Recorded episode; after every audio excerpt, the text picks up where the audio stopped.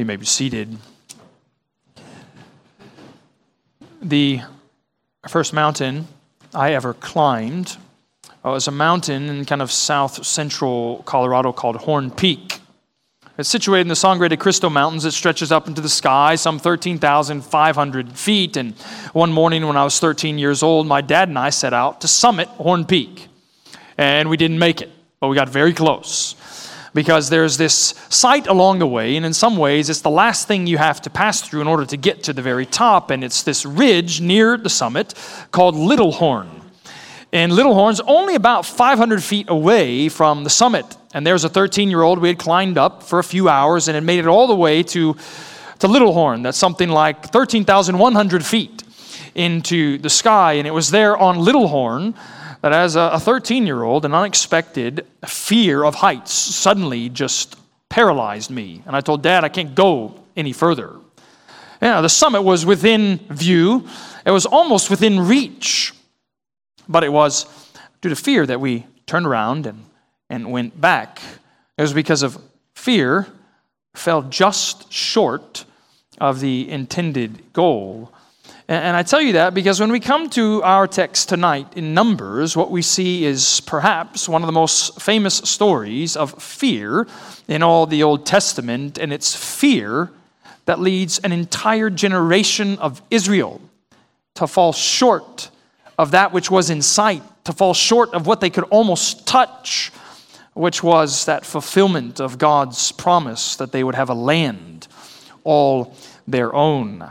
And so, what we're doing in the evening in the coming months, if you weren't with us last week, what we're doing is after having walked through in the morning all of Genesis and, and all of Exodus, we're trying to advance in something of an overview fashion. We're trying to advance the Old Testament story further, uh, but, but taking a few key stories along the way that not only help us to understand how God has always been at work redeeming his people and bringing about his promises, but these stories that perhaps many of them with a singular sense uh, of striking importance. They, they bring us a type or a shadow of Jesus Christ that we might know something not only of his person, but also his work. And these are stories that we are specifically choosing not just because they're well known stories, but, but stories that are, are so simple in their point that even a child can understand what we're meant to see from the text. And so, what we're going to get to by the end this evening is understand how even the apostolic church would, would take a story like ours in Numbers chapter 13 and 14 and use it as a key exhortation to new covenant Christians. But we'll get there by the end. The, the, simple point that's meant for us to see in this story of the promised land today is that faith is required to inherit the promised land. It is a simple story with a simple point. Faith is necessary to inherit the promised land. And what I want you to see is I just kind of briefly walk through chapter 13 and 14. We're not going to get to everything, but we're going to get to the most essential things. Uh, what I want you to see are three things that faith must lay hold of if it's a faith that is required to inherit the promised land. You're going to see that faith must lay hold of God's power. Secondly, faith must lay hold of God's wisdom. And then, when we get to the middle part of chapter 14, faith must lay hold of God's grace. So, if we want to catch ourselves up on the story to this point, uh, you remember that we left off in Exodus as God had redeemed his people out of bondage and slavery, that it seemed as though God's promise to Abraham was coming to fruition. You might remember all the way back in Genesis, God told Abraham, uh, Here's my promise to you in covenant grace. You're going to have this offspring as numerous as the sand on the seashore. You're going to have land, and universal blessing is going to come through your family. And when Exodus opens, you see that that promise of offspring, it's seemingly coming to pass quite quickly and quite clearly. And by the end of Exodus, as God has redeemed Israel out of bondage and slavery, his, his presence, his glorified presence, finally dwells with his people there in the tabernacle.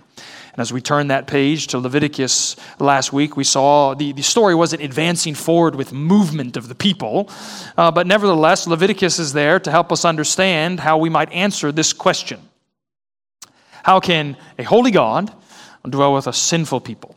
And we looked at Leviticus 16 and saw that it's only by atonement that it's possible for God's people to live in God's presence. And then when you turn to Numbers, you see that the people are picking up and moving again. And Numbers is a story that's helping us understand what about this land, that other part of God's promise to Abraham. Because when you turn your attention to chapter 13 of Numbers, what you need to know is that the nation of Israel stands there on the precipice of the promised land. It's time now to lay hold of that promise that God had given so many generations before to Abraham.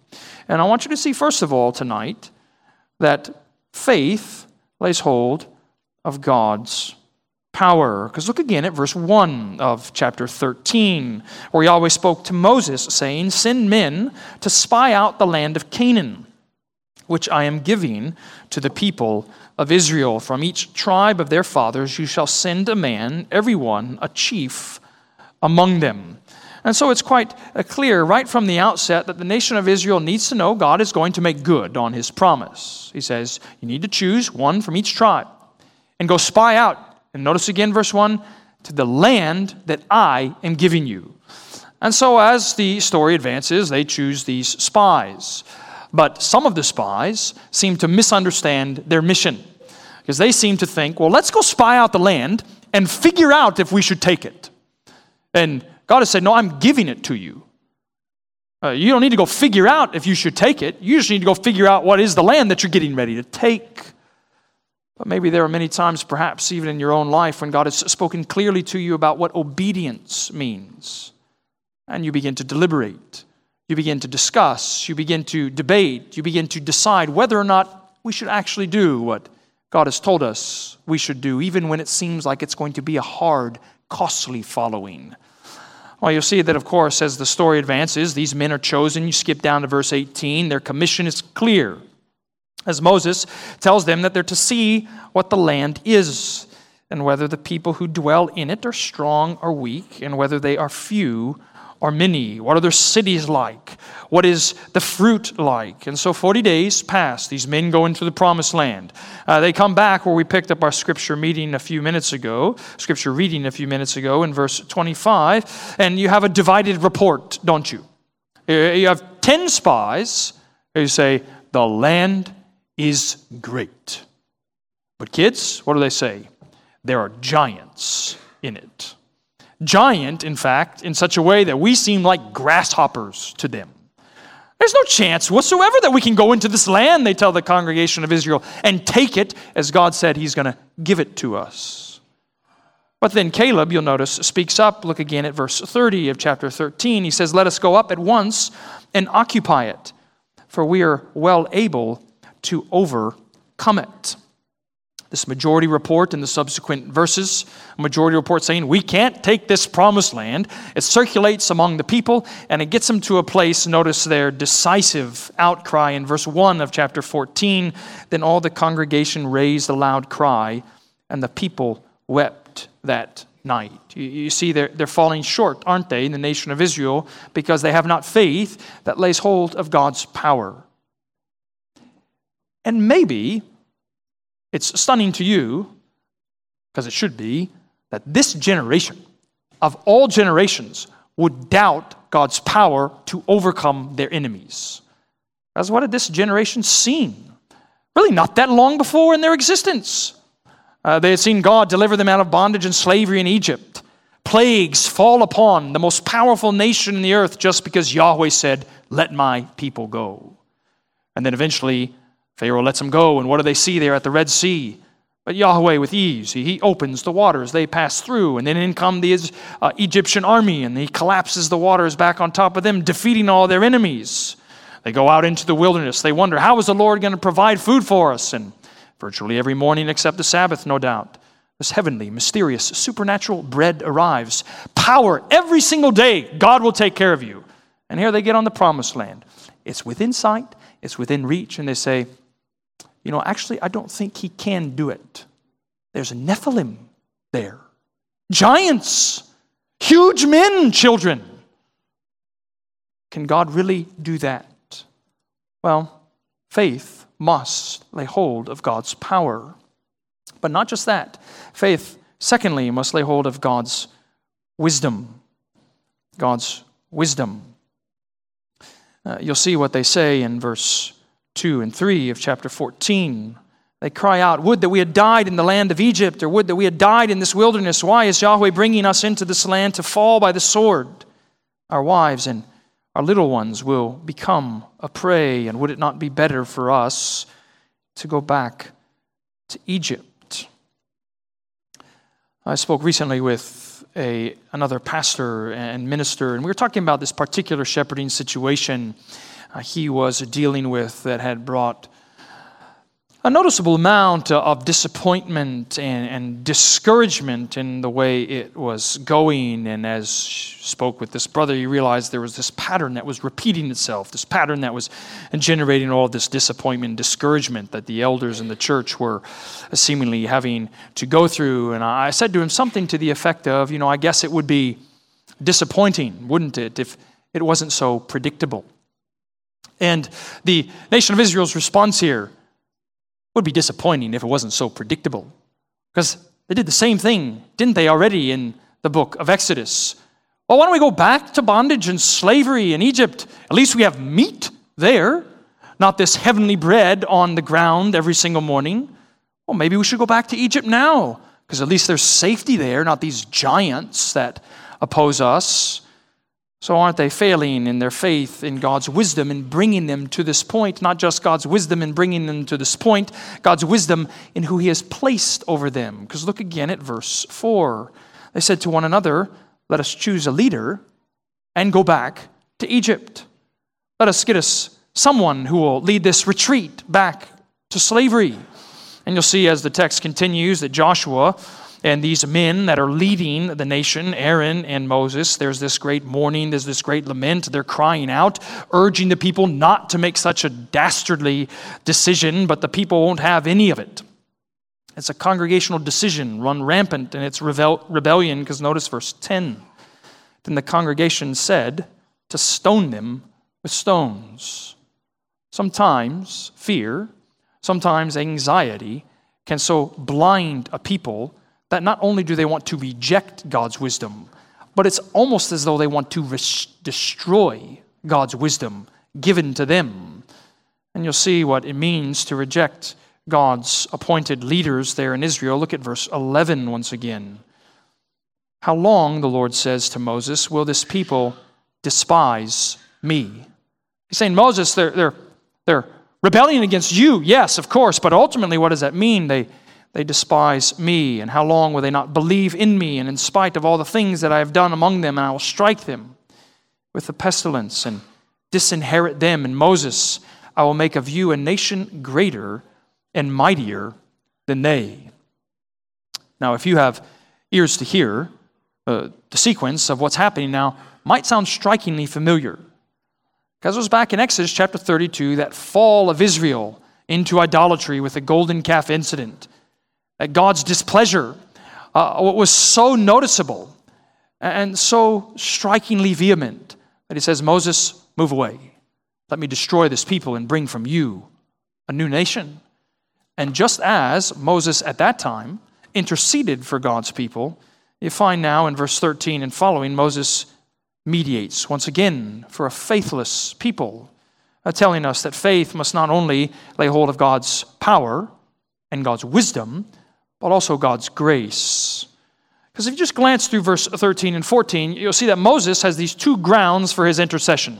He simply calls God to recognize his glory, his fame is at stake in the nations, and then also his character.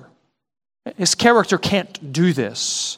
And so you see what he says in verse 17 through 19 on this second ground of God's character. He says, And now please let the power of the Lord be great as you have promised, saying, The Lord is slow to anger and abounding in steadfast love, forgiving iniquity and transgression, but he will by no means clear the guilty, visiting the iniquity of the fathers on the children to the third and fourth generation.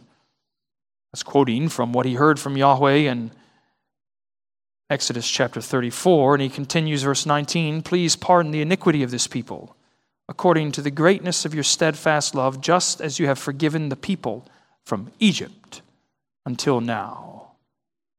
How many of you would find some uh, gracious sympathy with Moses, thinking of your own sin, your own faithlessness before the Lord, thinking, yes, from my very redemption, that moment of freedom from bondage and slavery, from my own Egypt till now, the Lord continues to forgive me.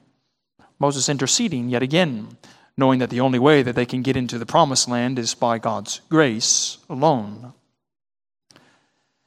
You know, I'm sure some of you know the name of John Newton. He was a famous pastor and hymn writer in England in centuries past, the most famous, no doubt, for having written Amazing Grace. And he wasn't a very good preacher. He was a great hymn writer.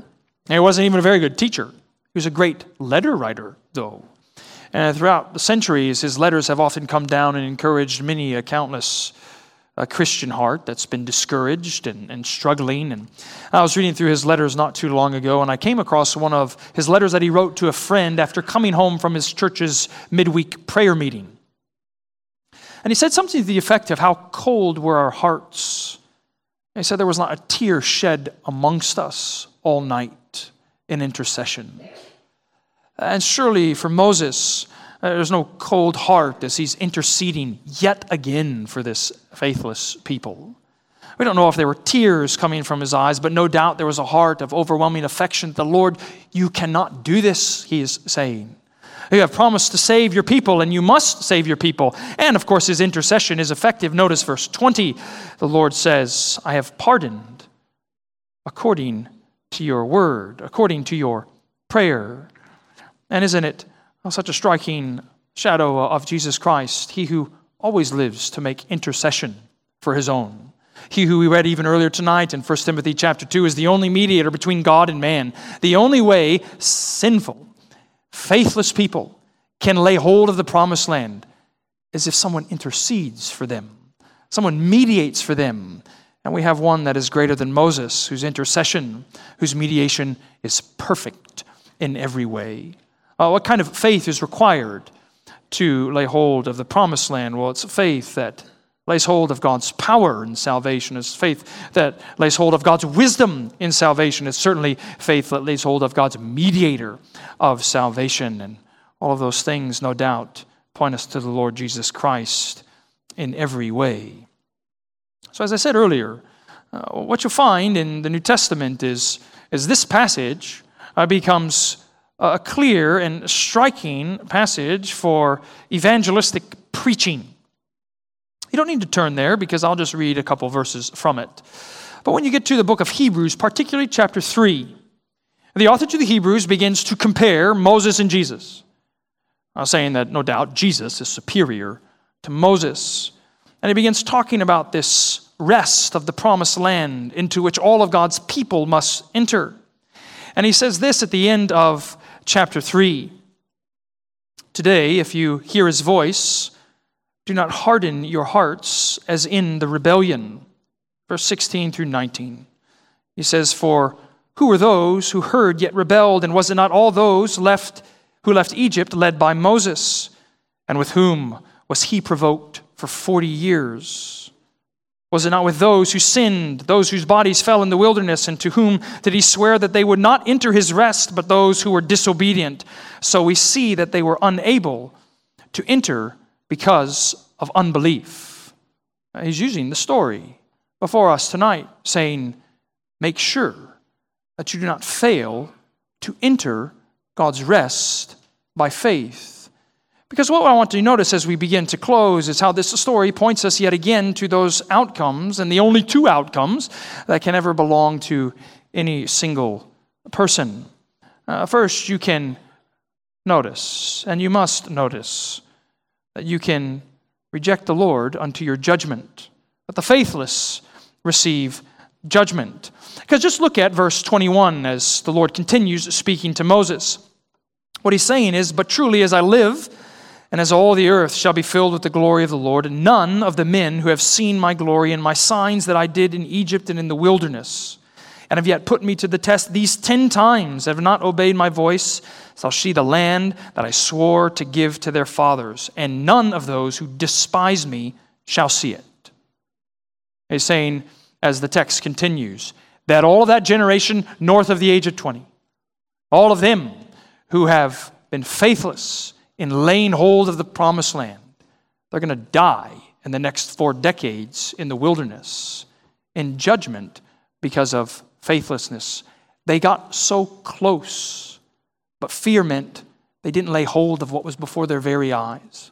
And the author to the Hebrews, if you even know that book quite well, he's telling a new covenant church some of you are so close. Some of you have seen displays of God's power. Some of you have heard the declarations of God's glory. You've experienced His ordinances and His sacraments. You're so close, but you have not faith, true faith, that's actually lay hold of the promise. And so it's why he continues in verse 1 of chapter 4 in Hebrews Therefore, while the promise of entering his rest still stands, let us fear, lest any of you should seem to have failed to reach it. For good news came to us just as it came to them. And what is the good news? Well, well, what God is saying, some, but not all of Israel, are going to experience judgment for their faithlessness. And he's saying, too, some, but not all, will enter into the promised land. Notably, as we come to the final part of the text we're looking at tonight, look at verse 24. Faithlessness receives God's judgment, but the faithful receive God's joy. Verse 24 says, But my servant Caleb, because he has a different spirit and has followed me fully, I will bring into the land into which he went, and his descendants shall possess it.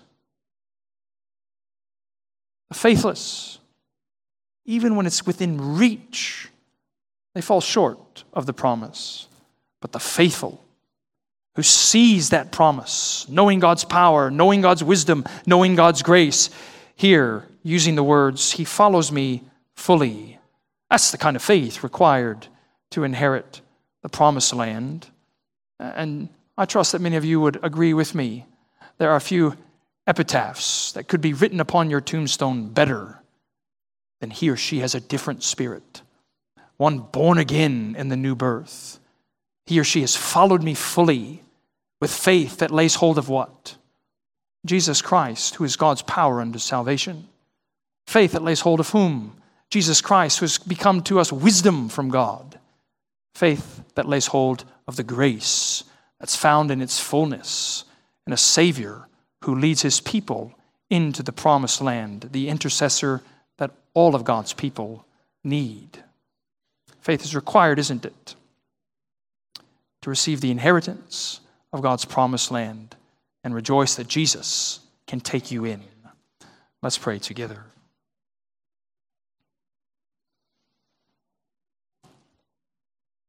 Lord, we do pray that you would uh, stir within us fresh eyes of affection for your work on our behalf in Jesus Christ, the eyes of faith that lays hold of that which is ours in your Son, Jesus Christ, knowing that it's not the strength of our faith that brings us into the promised land, but the strength of the one who holds us. And it's to him that we cling so desperately and closely. And we pray it in the precious name of your Son, Jesus Christ. Amen.